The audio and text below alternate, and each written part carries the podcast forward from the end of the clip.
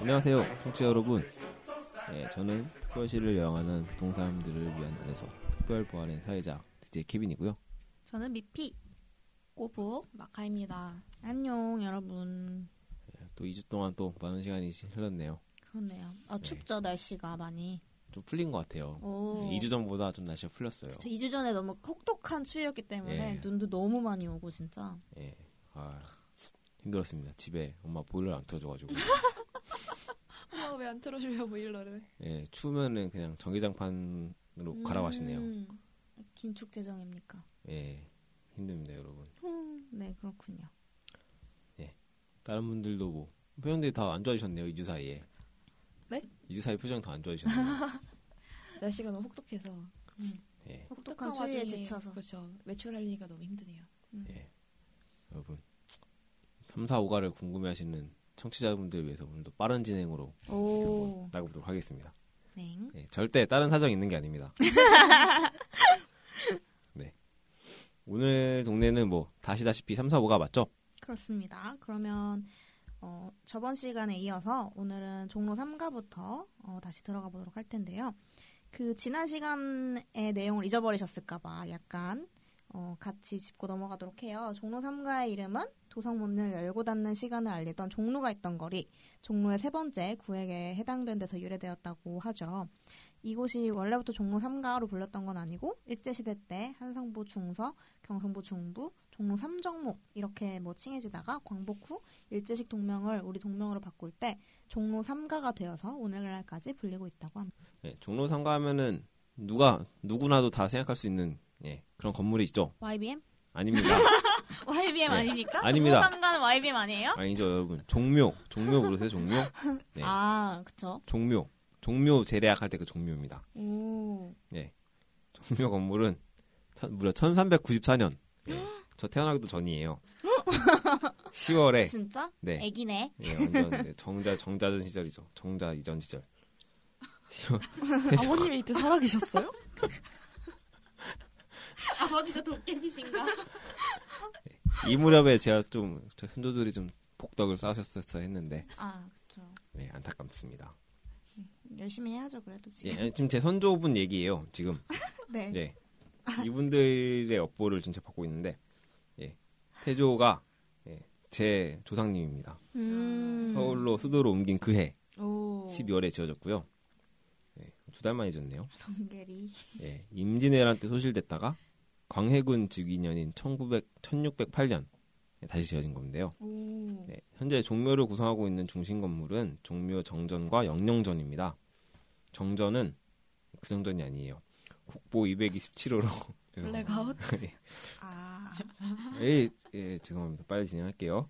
정식, 정식으로 왕위에 오른 왕과 왕비의 신주를 모시는 예, 말 그대로 정전이고요. 현재는 19칸 총, 총 101m 매우 긴 건물로 되어 있습니다. 100m 달리기를 하면은 딱 알맞네요. 닫힙니다. 1m밖에 가게. 원원? 예. 아, 오, 네. 핑미. 얘들아 가지 마. 네. 해체했어요. 영령전은 보물 제 821호고요. 예, 추존된 선왕의 부모나 복귀된 왕 등 정전에 모시지 않는 왕과 왕비의 신의를 모신 별묘이고요. 예, 세종 때 처음 건립이 되었습니다. 그 종묘하면 또 떠오르는 것이 종묘제례죠. 종묘제례는 주요 무형 문화재 제56호인데요. 제례는 왕실의 조상을 추모하는 국가의 제례고 조선 시대에 있는 모든 제례 가운데 가장 격식이 높은 의식이었어요. 음. 음. 그리고 종묘 대제라고도 했고요. 음. 조선 시대의 종묘 제례는 해마다 사계절 봄, 여름, 가을, 겨울에 지내는 대향, 섣달, 금음에 지내는 나빌, 나빌제, 그리고 뭐 햇과일에는 햇곡식 같이 새로운 물건이 나왔을 때 신물을 바치는 천신제 등 해마다 되게 많은 제례가 이루어졌는데요. 지금은 1969년부터 해마다 한 차례씩 올리다가 1971년 이후 전주 이씨 종신에 의해서 매년 5월 첫 일요일 낮에 정전과 영년전에서 각각 한 차례씩 올리고 있다고 합니다. 전 안 갑니다. 저를 보지 마세요. 종친에서 하는데 왜 안 갑니까? 저는 정통이 아닙니다. 어. 반기. 안타깝게도 예, 반기이기 때문에 아 그리고 제사 지내면 진짜 힘들겠네요. 네 종묘의 건축물들과 600년간 재래 행사를 지내온 가치가 인정돼서 1995년에 유네스코 세계문화유산으로 등록이 되었어요. 그리고 우리가 알고 있는 아까 케빈이 얘기했던 종묘 재래악은 그 종묘 재래와 제사를 지낼 때 춤과 함께 연주되는 음악인데요. 이것도 2001년에 유네스코 인류 구전 및 무형 무산 걸작으로 등록이 되었습니다. 여러분 이 사실 아셨나요? 종묘 재래악의 작곡가가 누군지 아세요? 킹 세종이죠. 아 그렇습니다. 예. 세종 세종 킹갓 다들 킹갓 알고 세종. 있었어요? 이 그거잖아요. 모르세요 이거 땡 소리를 쳤더니 반음이 반음이 높단가 낮단가 그거 모르세요 와. 그거? 응 뭐야? 음, 알아 알아 아연이 네. 네, 그러니까 아연 그렇죠. 맞아, 아연 맞아. 박연인가 절대 아연인가가 아연이 아니 박연, 박연이겠죠. 박연. 이렇게 아연 똥똥똥 치는데 딱 치더니 음 소리가 이상하다. 절대 음감이셨어요? 네, 딱 치니까 반음이 높다. 오. 그래가지고 보니까 진짜 반응이 높은 거예요. 그래가지고 좀 수정을 했다는 우와. 아, 예, 절대음감의 마스터 역시 갓세종. 못하는 게 진짜 없죠. 못하는 게 없네요. 네, 이렇게 종묘 제례학을 만든 사람이 바로 세종대왕님이신데요. 당시 중국에서 건너온 문무 제례학이라는 게 있었는데 세종대왕은 1447년에 독자적인 음악을 만들었고 이것이 세조 때부터 제례학으로 쓰였다고 합니다. 세종대왕님이 이 종묘 제례학을 만든 이유가 어, 본래 우리나라 음악이 아닌 걸로 제례 어, 제례를 하다 보니 어, 우리나라 거로 하는 게 맞지 않나라고 판단을 해서 궁중 의식이나 임금 나들이 할 때 타악기와 취주 악기로 어, 만들던 고취악이라는 음악에 한국 고유 음악인 한약을 혼합해서 만든 것이라고 합니다. 업적이 정말 어마어마하죠. 음흠. 종묘하면 저는 그, 그 영화 광해에서 첫 장면이 이 종묘가 나오거든요. 이렇게 눈 음. 덮여가지고. 음. 그, 그게 뭐 실제로 거기서 찍었다 했나 아닌가 막 그게 너무 헷갈리긴 하는데 어쨌든 그 장면이 저는 생각이 나는 것 같아요. 종묘하면. 네. 종묘사직. 그냥 그 종묘 사실 통촉하여 주시옵소서. 막 그런 그렇죠. 때 나오는 그게 종묘죠. 네. 네. 종묘 근처에 이제 종묘 공원이랑 이제 피카디리 극장 부근 그쪽을 보- 그쪽에 이제 계시는 분들이 있는데 이제 속칭 바카스 아줌마라고 불리는 분들이죠. 이들이 누군가 하면 음료수를 판매하면서 성매매를 하는 중년, 뭐 노년, 어, 여성분들이라고 해요. 대부분이 50대에서 70대 정도의 연령대인데 이제 어, 노인들을 주로 이제 대상으로 어, 이런 성매매 일을 하신다고 합니다. 이제 단속 때문에 떨어졌다고는 하는데 그 최근에 나왔던 영화 중에 이재용 감독의 죽여주는 여자 윤여정 씨가 음. 나오신 거죠. 거기서 이제 윤여정 씨가 이 바카스 아줌마를 연기하셨다고 합니다. 보셨어요, 다들? 못 봤어요. 저 되게 보고 싶었는데 아 요즘은 좀 좀 그런 힘든 영화를 잘 못 보겠더라고요. 음. 너무 에너지 소진이 잘 돼가지고 그렇네요. 음. 네. 그리고 뭐죠? 제가 저는 어제도 영화를 보고 왔는데 뭐 봤어요? 반지의 제왕을 보고 왔어요. 아 명작이죠. 봤어 결국 재개봉했나요? 네, 재개봉 1, 2, 3편을 매주 아, 한 번에 보는 거야? 아니, 하나씩 하는데 한 편당 4시간입니다. 와 너무 좋다. 그 감독 받는 예, 맞습니다. 거예요? 어, 아, 봐야 되는데. 지금 왕의 두 아직도 개의 하고 탑, 있어? 네, 두 개의 탑이 상영 중이고요. 음. 다음 주에 원래 좋아해요 반지의 제왕? 예. 아주 그냥 명작. 광팬이 광팬. 몰랐네. 보러 가야겠네요. 예, 음. 꼭 보세요, 여러분. 저는 녹터널 애니멀스를 보다가 뛰쳐나왔습니다. 여러분. 어, 뭐 녹터널, 하다가요? 녹터널 애니멀스 보지 마세요. 재미없나요? 무서운 거 같은데. 너무 끔찍한 음. 장면이 막 나와가지고 저는 스릴러 공포. 보다가 보다가 거의 토할 뻔하고 나왔습니다. 네. 저는 너의 이름은 남자친구랑 아, 같이 아. 봤는데 오늘 남아요. 지금 남자친구가 계속 여- 영화 끝나고 나서 김이너 남아요 이러는데요 하지 말라고 제가 그놈의 남아의 타케쿤 막뭐 이러는 하지마 그런 거 좋아하시는 것 같아. 저번에 보니까. 네, 그러면 영화 얘기로 갑자기 딴기로 샜는데 어, 종로 3가 하면 또 이곳을 빼놓을 수가 없죠. 종로 귀금속 거리가 이쪽에 음, 있는데요. 그렇죠. 종로 3가역에서 내려 단성사 옆 골목으로 가다 보면 수많은 귀금속 상점이 줄 이어선 골목길을 쉽게 찾을 수 있습니다. 이곳은 국내 최대 규모의 귀금속 전문 상가로 상가 수가 700에서 1000여 개에 달한다고 합니다. 네, 이, 사실 이곳의 고객은 90% 이상이 전국 각지에서 올라온 어, 귀금속 점주와 아. 중간 상인들로 도매가 대부분이라고 하는데요. 여기 커플링 마트로도 많이 네. 가지 않나요? 뭔가 이렇게 이런 거 맞춰낼 때 많이 가잖아요. 응, 응, 응. 결혼이랑 음, 결혼, 예물 전이 뭐 이런 아니면. 거할 때 많이 음, 가는 음. 것 같고 그 아, 그래요? 친구랑 종로 여기 얘기 맞춰본 경험이 있는 사람이 없는 것 같은데요 음. 조- 친구한테 종, 친- 종로 얘기를 했는데 어제 그 막 뭐지 친구가 그 여기서 반지 사면 산집에 가서 다시 팔아야 값을 잘 쳐준다고. 하시는 거 아니야? 그렇게 팔러 얘기- 근데 갔다가. 이유는 모르겠는데 그렇게 얘기를 하더라고요. 그래서 사신 분들은 약간 연민값 아닐까요? 어, 헤어졌구나 너 그렇구나. 이런 느낌으로. 여기서 샀으면 좀 쳐주는 그런 게 있다고 합니다. 저는 그 친구 중에 금은 세공을 하는 와. 친구가 오. 있어가지고 그러니까 본인이 하는 건 아니고 근데 무슨 뭐 프로그래머로 막 디자인을 하더라고요. 그래서 음. 받았었는데 이쪽에서 뭐 이렇게 이쪽으로 도면을 보내주면 이렇게 세공을 해준다 그러더라고요. 아. 음. 그래서 저 그걸 받아서 한, 오. 동안 끼고 다녔죠. 오, 어? 지금 왜 안 끼나요? 과거형인가요? 이게 손에 살이 쪄가지고 안 빠집니다. 늘릴 수 있는데? 아, 늘어나지 않는 재질인가 봐. 이게 지금 집 어딘가에 있을 텐데 예, 음. 에이, 이, 이 내용 빼주세요. 어딘가에 있을 텐데 네, 빼주세요. 아, 아. 손에 살쪄서 못 끼는 걸로. 예. 네. 꼭 다이어트해서 빼, 다시 끼도록 하겠습니다. 음, 네. 종로는 조선시대부터 서울 제1의 상권이었는데요. 금은방이나 전당포가 많았던 것도 유동인구가 많고 상권이 발달한 까닭이라고 하네요. 지금 같은 귀금속 거리를 이룬 게 1960년대부터인데 예지동을 중심으로 그 범위가 확장되면서 지금은 종로 전체를 아우르고 있습니다. 음.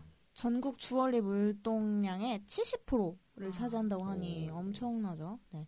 어, 시중가보다 20에서 40% 정도 저렴한 가격으로 귀금, 귀금속을 구매할 수 있어서 실속을 따지는 분들이라면 한번 가보시는 것도 좋을 것 같네요. 용산 같은 느낌일 것 같네요. 음. 아는 사람이 어, 그쵸, 가면은 그쵸, 좀 그쵸. 싸게 살 수 있는데 잘못 사도 잘못 사면 약간 덤탱이 쓸수 덤탱이 네, 있는 쓸 수도 있는. 예. 네. 전 종로 하면은 종로 상가면은 그 영, 아까 말한 것처럼 영어 학원이 엄청 생각나서 음. 제가 YBM에 궁금해서 찾아봤는데 YBM이 뭔지 아십니까 여러분? YBM, YBM의 영맨. 뜻이요? 음. 영맨, YP, 와, 영, 영 보이맨, 영 브레이브맨. 오. 영 브레이브맨. 아니 놀라지 마십시오 여러분. 이것은 마치 라이 JYP 사람 이름이에요? 영빈 민 민영빈 씨의 이름이 이니셜이라고 합니다. 너무 깜짝 놀랐어 나도. 너무 웃기지 않아?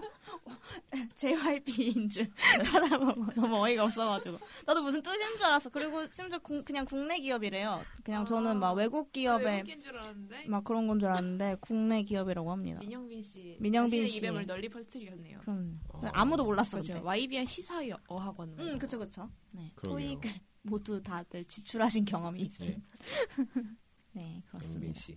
네. 제 돈도 많이 가져가셨죠. 그럼요. 잘, 잘 살아라. 아, 그럼 이제 종로, 사, 돌아가셨을걸? 종로 4가로 한번 네. 넘어가도록 하겠습니다. 종로 4가에서는 한번 세운 상가에 대해서 좀 음. 다뤄보려고 하는데요. 세운 상가 여러분 아세요? 알죠. 아 진짜요? 전- 알죠. 전 모르거든요. 뭐야! 거기 그 지나가면은 되게 어, 아세아 전자상가인가? 음. 되게 옛날 글씨로 써 있는 그런 건물이 있는데 오래된. 거. 음, 오래된. 네, 이제 한번 이제 세운 상가에 대해서 좀 알려드리려고 합니다. 예, 이게 일제 시대로 거슬러 올라가는데요.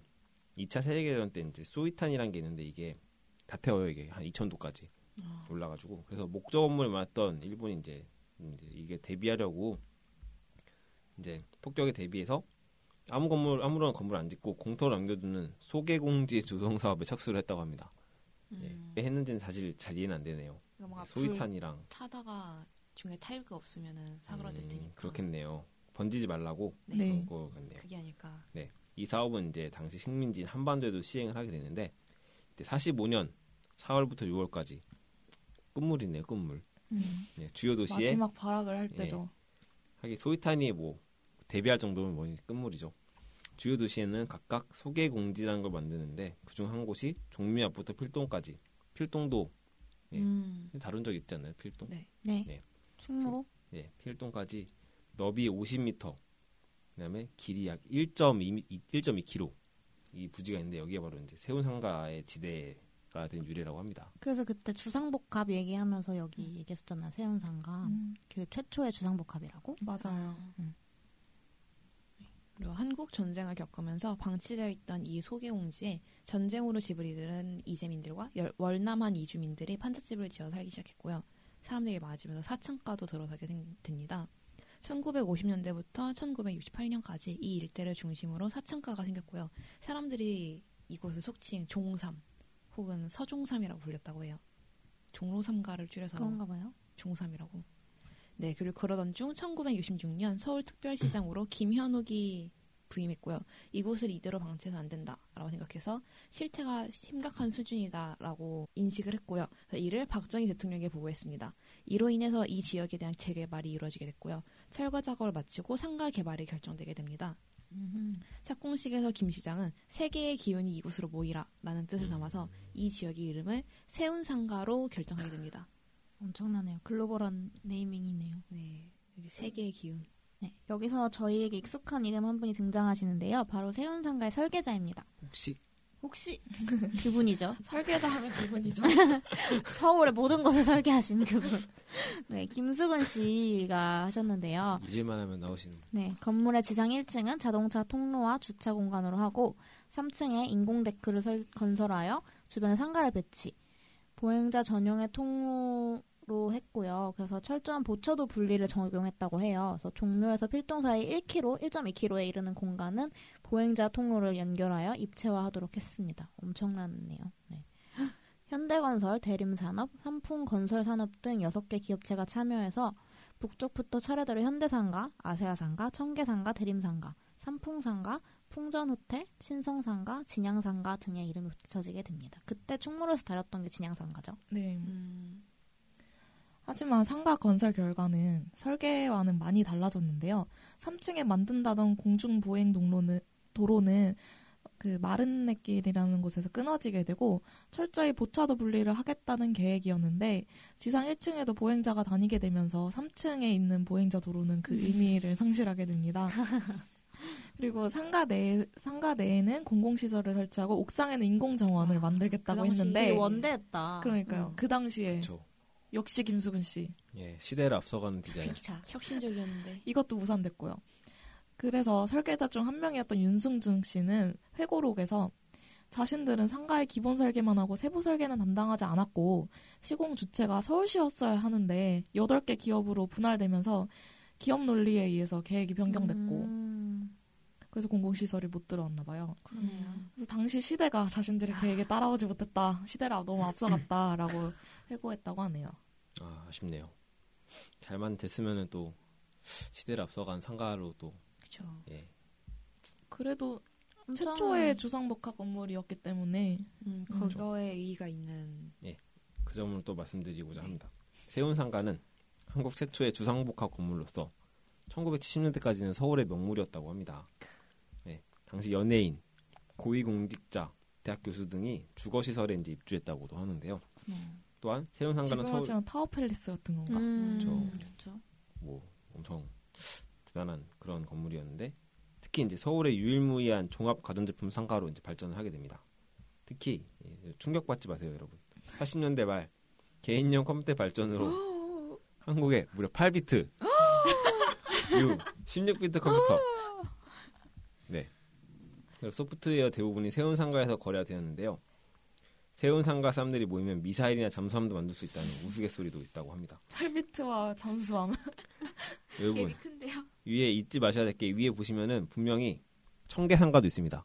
네, 음. 청계상가. 아. 저번에 한번 다룬 적 있죠. 언제? 한지 안- 하지 않았나요, 저번에? 모르겠어요. 청계상가는 안 했는데. 청계천 할 때 뭐 하지 않았나? 청계천 우리 안 했어. 어? 안 했어요. 그 뭐지 내가 그때 뭔가 신기한 말했는데 건가? 돌고래를 구해오는 안 어. 했는데. 그게 한 적 없나요? 돌고래 얘기 들었는데 그래서 돌고래 했는데 고래 돌고래를 아. 어. 구해올 수 있나요? 그 얘기. 그거 했는데 몰라. 안 일단 했는데. 생략하고 제가 한번 나중에 한번 찾아보겠습니다. 음. 네. 예, 하여간 예, 세운 상가 사람들이 모이면 미사일과 잠수함도 만들 수 있다. 예, 못 구하는 게 없다. 난리가 났었죠 아주. 전 태어나기 전이지만. 네. 그래서 근데 이제 이후에 1987년에 용산 전자상가로 음. 만원수가 이전을 하고 일부는 이제 반발해서 이제 그 자리를 지켰습니다. 그리고 강남 쪽에도 많이 이동했다고? 음, 가든 파이브 막 이런 쪽. 송파 쪽이요. 음, 그거는 뒤에 나와.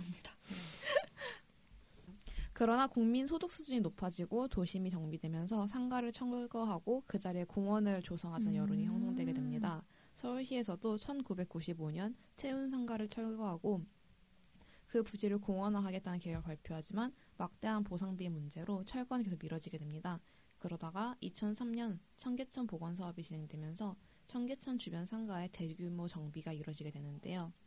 이로 인해 청계천을 떠나게 된 상인들은 송파구의 가든파이브, 아까 강남에 음. 있다던 음. 그쪽으로 이전하고 이 일대 상권은 저- 더욱 쇠락하게 됩니다. 청계천 복원 과정에서 청계천이 지나는 길에 보행택하가 철거되면서 3층의 보행 통로는 내조각이 나게 됩니다. 네, 거의 의미가 없어지는 거죠. 음. 원래도 의미가 없었지만 더 의미가 없어지네요. 음흠. 2006년에 취임한 오세훈 시장은 세운 상가의 철거와 일대의 공원화를 공약으로 발표합니다. 상가는 상인들의 반대에도 불구하고 2008년 북쪽에 있는 현대상가부터 철거가 시작되었고 세운 전자상가는 세운 초록띠 공원이라는 이름의 공원으로 재탄생하게 됩니다. 저도 막 이거는 그 지나가면서 어, 보이는 것 같아요. 네. 음. 큰길가 쪽 아닌가? 네. 2010년 청계천 남쪽의 청계상가 철거에 들어가 2012년까지는 퇴계로까지의 모든 상가를 철거할 계획이었으나 경기 침체와 종묘 경관 침해 논란 등으로 주변 개발이 이루어지지 않으면서 세운 상가 철거는 백지화되고 철거된 현대상가 외 나머지 상가들은 영업을 정상적으로 하고 있다고 하네요. 최근의 소식을 보니까 서울시가 아까 마카가 네 조각으로 나눠졌다고 말한 보행 데크를 모두 연결시켜서 서울의 보행 축으로 활용하겠다라고 밝힌 소식이 있더라고요. 기존 건물을 그대로 이용해서 세운상가 재생 프로젝트를 하겠다는 건데요. 역사를 가진 건물을 계속 허물고 새로 짓는 재개발보다 옛날 건물들을 현대식으로 잘 살려서 재활용하는 게 서울의 역사와 문화를 지키는데도 더 좋다고 생각을 하는데요. 그래서 저는 프로젝트가 성공적으로 완수됐으면 좋겠어요. 그 여기 이사 간 게 그 여기에 차를 많이 대면 교통이 마비되고 막 이래가지고 음. 그 분산시키려고 해서 밖으로 뺀 거라고 그런 음. 얘기가 있더라고요.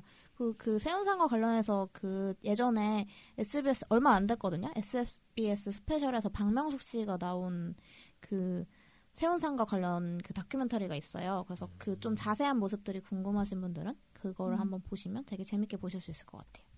근데 이거 보니까 뭐 최근에 뭐 리뉴얼하고 새로 짓고 하는 컨셉이 다 초기 디자인이랑 거의 비슷하네요. 음. 녹색 녹지는 원래 옥상에 올라갈 예정이고 아 그러게요. 보행 데크도 원래는 다 구상이 돼 있던 건데 역시 김수근 씨의 예. 시대를 넘어선 거의 설계. 4, 50년 앞서서 설계를 했는데 되게 안타깝네요. 예, 이번에 한번 종로 5가로 한번 넘어가 보려고 합니다. 여러분들은 종로 5가면 뭐가 생각나세요? 보령약 보령약국 아닙니까 종로가? 종로 5가 고령약국 광명시장? 이게 이제 광고 되게 많이 들었었는데 그러니까 보령약국 너무 약간 주입됐어. 종로가 하면 정로가 보령약국. 보령약국, 보령약. 그리고 아까 이제 마카 씨가 광장시장 얘기를 해주셨는데 광장시장도 얘기를 빼놓을 수가 없죠. 네, 광장시장은 이제 조선시대로 역사를 거슬러 올라가는 되게 유서 깊은 시장입니다. 국가에서 허가한 허가한 시전, 서소문 일대에 있던 칠패시장, 흥임지문 일대에 배옥에 있던 배옥의 시장 등 서울의 삼대 시장으로 꼽혔던 시장인데요. 이제 개항과 더불어서 중국과 일본 상인들이 이제 막 서울 상권을 장악하기 시작했는데 청일 전쟁 이후에 이제 일본 상인들이 서울의 상권을 장악하게 됩니다. 그렇죠. 이에 대응하기 위해서 이제 1905년 과거 배옥의 시장이 있던 곳을 근거지로 한국인들 자본을 모아서 광장 주식회사가 설립되게 됩니다. 한인 한인마켓. 또 한인마켓 등장이 되죠.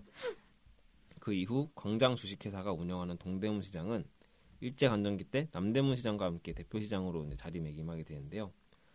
예, 여기서 이제 또 한번 지켜보면 이게 왜 하필 광장이냐 음. 그 이유도 이유가 있습니다, 여러분. 예, 청계천에 다리가 여러 개 있는데 회사가 광교랑 장교 사이에 따라서 광장 주식회사라는 이름을 지었다고 하네요. 오 역시 역시 한 음식 따는 게 유행이었죠. 강원도, 전라도 다, 경상도 다 또 하는 나오네요. 예, 이 약간 유행이었나 봐요. 그렇죠. 그래서 처음에는 이제 광교와 장교 첫 끝자라서 이제 넓을 광, 길, 광- 길장자 광장이었는데 훗날 이제 나중에 이제 넓게 저장한다는 뜻으로 광장 저장할 때 그 오. 장자예요. 음, 아. 그렇구나. 한자가 바뀌어서 요새 이제 쓰고 있다고 합니다. 음. 이 원래 광장시장이 동대문 시장의 한 부분이었다는 거 혹시 알고 계시는지 모르겠는데 한국 전쟁 이후 동대문 시장이 구호물자와 미국물자 중심으로 시장을 이제 키우게 돼요. 그래서 1960년대 초반까지 종로 4가에서 동대문까지 형성되어 있던 이 시장이 동대문 시장으로 통칭이 되었고 근데 이제 이 기존의 동대문 시장에 더해서 북한에서 내려온 원란민들과 전쟁의 피난민들을 중심으로 5가와 6가 쪽으로 규모가 커지면서 시장이 분리돼가지고 이 광장 주식회사가 운영하는 시장이 광장시장이 되고 새롭게 형성된 시장은 동대문시장이라는 이름을 차지하게 됩니다. 이렇게 동대문시장은 좁게는 종로 5가의 동대문시장과 종로 6가의 동대문 종합시장을 이르- 이르는 말이고 넓게는 예지동의 광장시장에서 신당동 일대 오. 신평화시장까지를 포함한 명칭이 됩니다. 음, 되게 넓은 네. 음, 명칭이네요. 젊은 사람들한테 광장시장이 유명한 이유는 아무래도 먹을거리 때문이 아닐까 싶은데요. 그렇죠. 광장시장의 먹을거리 장터에는 육회, 잔치국수, 음. 순대, 마약김밥, 마약김밥. 족발, 전, 그 뭐지 빈대떡, 음. 해산물도 팔아요. 해산물죠. 네, 다양한 먹을거리가 있습니다. 여기 순대가 팔뚝만 하잖아요. 맞아요. 그러니까요. 찹쌀 순대. 엄청 어, 그래요? 크죠. 가만히 엄청 커요. 있네요. 음. 진짜 커요. 그래서 이 가운데 특히 육회랑 마약김밥, 빈대떡은 광장시장을 대표하는 먹을거리죠. 저는 아 다들 가보셨죠? 그렇죠. 드셔보셨죠? 네. 고기전이었나? 그것도 맛있던데요. 음, 오. 육전, 아 육전. 육전도 맛있죠. 저도 빨리 가봐야겠네요. 안 가보셨어요? 네, 아직까지? 의외다. 어 당연히 네. 갔을 줄 알았는데. 이게 맨날 가던 데만 가다 보니 아. 가- 이번 기회에 한번 가보겠습니다. 육회도 후기를 싸고 올려드릴게요. 괜찮습니다. 자맷집. 육회 자매집. 네. 아 맞아 전, 자매집. 전 창신 육회가 제일 맛있더라고요. 그래요. 그럼 상신 육회를 가보시는 걸로. 저 네. 자매집밖에 안 가봤어요. 알겠습니다. 가보는 걸로 후기 나중에 올려드릴게요. 어, 네. 좋아요. 저는 사실 광장시장 하면 먹을거리만 떠올랐는데 광장시장 2층, 3층이 빈티지의 성지라고 불릴 정도로 구제 시- 음. 시장 아 상가로 유명하다고 하네요. 오. 요새 복고가 유행이니까 한번 가볼까 싶기도 음흠. 해요. 아 요새 그래요? 복과 유행인가요 또? 그렇죠. 그런 또 거 한번 같네요. 어. 또. 저도 오늘 약간 복고 어. 오. 오늘 체크 검정 아니고. 빨강 체크. 스카프 이렇게 옆으로 매야 될 것 같아요. 이 수익 구제 상가는 월요일부터 토요일까지는 10시부터 19시, 그러니까 7시까지고요. 일요일은 11시부터 7시까지입니다. 네. 그 종로 5가에는 닭한 닭한 마리 골목도 있는데요. 깐말이. 이거 체인점인가요? 닭 한 마리? 여기서 닭한마리 요리 이름이죠. 네, 요리 이름이죠. 아. 여기서 시작돼서 퍼진 걸로 알고 있는데 아닌가요? 어, 여기서 뭐 맞아. 원조집이 닭한 마리 예. 그 간판을 많이 본 것 같아요. 그래서 아무튼 종로 5가역에서 6번 출구에 있는 닭 한 마리 골목은 1980년대 중반부터 형성됐는데요. 처음에는 오늘날과 같은 형태가 아니라 칼국수에 닭고기를 넣어 팔았다고 합니다. 음. 그냥 닭, 칼국수? 닭칼국수였네요, 진짜. 음. 지금은 큰 양푼에 닭과 육수를 붓고 그대로 끓이는 음식이죠. 어, 맛있겠다. 음, 삼계탕? 친구인가요? 닭이 익으면 소스에 찍어 먹고 고기를 다 먹고 나면 칼국수를 넣어 끓이는 형태입니다. 약간 삼계탕이랑 샤브샤브의 중간 같은 음. 느낌. 칼, 뭔가 온갖 맛있는 게 다 들어가네요. 칼국수 너무 좋아해요. 음. 맞아요. 그리고 맛있겠다. 계림? 맛집을 알아봤는데 여기 오. 종로 상가에 닭볶음탕 집인데 계림이라는 아. 데가 마늘을 한 국자로 올려주더라고요. 익은 마늘이겠죠? 아니요 생마늘인데 어. 그, 그거를 끓이는 거죠 한번. 아, 음, 끓이면은 달짝지근하니 맛있다고 하네요. 음흠. 되게 오래된 집이라고 봤어요. 아. 노포. 음흠. 어, 닭 볶음탕 자체를 취급하는 데가 되게 많지가 않아가지고 생각보다 음흠. 예, 가봐야겠네요. 음. 완전 딴 얘기인데 닭도리탕 음. 그 성대 앞에 있는 집 맛있어요. 성대? 15,000원이야. 닭도리탕이 이름이 뭔데요? 그 술집인데 마님은 왜 돌세에게만 술을 주고? 어? 근데 진짜 맛있어. 거기 유명한 데인데? 예, 유명해요 저기. 거기 이모님이 되게 장사를 잘하시는 음, 곳입니다. 막, 막 초면인데 반말하고 응 또와 막 이러고 네, 거기 가면 왜 술을 주셨는지 알 수 있나요? 아니요 그냥 제가 술을 많이 먹고 나와 좋습니다. 거기 맛있어요. 네, 참고하겠습니다. 네. 음. 딱 맞추겠네요. 음. 네, 네. 벌써 뭘 맞춘다는 거죠? 12시에. 시간을 네. 예. 아유 또 벌써 정신없이 하다 보니까 또 벌써 이번 화도 마무리가 또 됐네요. 벌써 예. 아유, 오늘 방송 다들 어떠셨어요? 거의 랩을 하듯 이런 거 같네요. 책책 누가 뒤에서 쫓아오는 것 마냥. 누군가 있는 것 같아요. 쫓아온 사람이.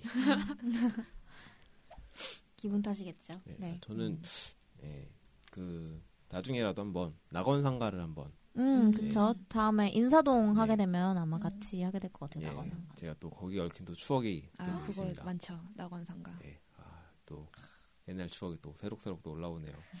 기타. 클래식 네. 기타? 기타 무슨 선율에 시였? 또 무슨 시? 바람의 시? 예, 기타 선율에 몸을 맡기던 시절이 또 있었죠. 그렇군요. 네. 그렇게 황혼을 예, 황혼을 불태우던 네. 음. 다섯 번 가봤는데 오 다섯 번이나? 갈 때마다 너무 무섭더라고요. 음. 예, 나중에 인사동 편에서 썰을 예. 풀어주시죠. 다 풀어드리겠습니다. 야, 끝까지. 좋습니다. 기대합니다. 저희 특별시를 여행하는 보통 사람들을 위한 안내서 특별보안은 2주일에 한 번 목요일에 업데이트됩니다. 네, 저희 페이스북 페이지 특별시를 여행하는 보통 사람들을 위한 안내서에서도 저희랑 소통하실 수 있습니다. 다운로드 구독, 댓글 그리고 친구들, 주변 지인들과 많은 공유 부탁드려요. 방송 마치기 전에 이번에 한번 제가 예고를 한번 드리도록 하겠습니다. 그냥 너무 어디죠? 쉬워가지고 예, 아, 이 들어 힌트가 맞는지 정답을 거의 불러주는 수준이죠. 네, 기쁨 주고 사랑받는 그곳이죠. SBS. 자, 네, 먼저 SBS 떠오른 SBS. 데가 있으신가요? SBS SBS? 종종 나와요 방송에도. 그렇군요. 어. 어, 생각을 좀 해봐야겠어요. 네. 저는 잘 기억이 안 나는데. 예, SBS 그리고 넥센? 그렇죠. 음. 아 이거 뭐 이제 넥슨. 거의 나왔죠 이제 네, 떠먹어 들었죠 뭐. 음. 이 정도면 뭐. 알겠네요. 음, 떠먹어 들었죠 네. 모르실 수가 없죠. 그러면 현지민 제가 한번 잘 아는 친구가 있어가지고 음. 현지인 한번 데려오도록 하겠습니다. 좋습니다. 네. 어, 기대가 되네요. 지금까지 들어오신 청취자 여러분 모두 감사드리고요. 2주 뒤 목요일에 저희는 다시 찾아뵙겠습니다. 안녕. 2주 뒤에 봐요. 이주 뒤에 네, 만나요. 안녕.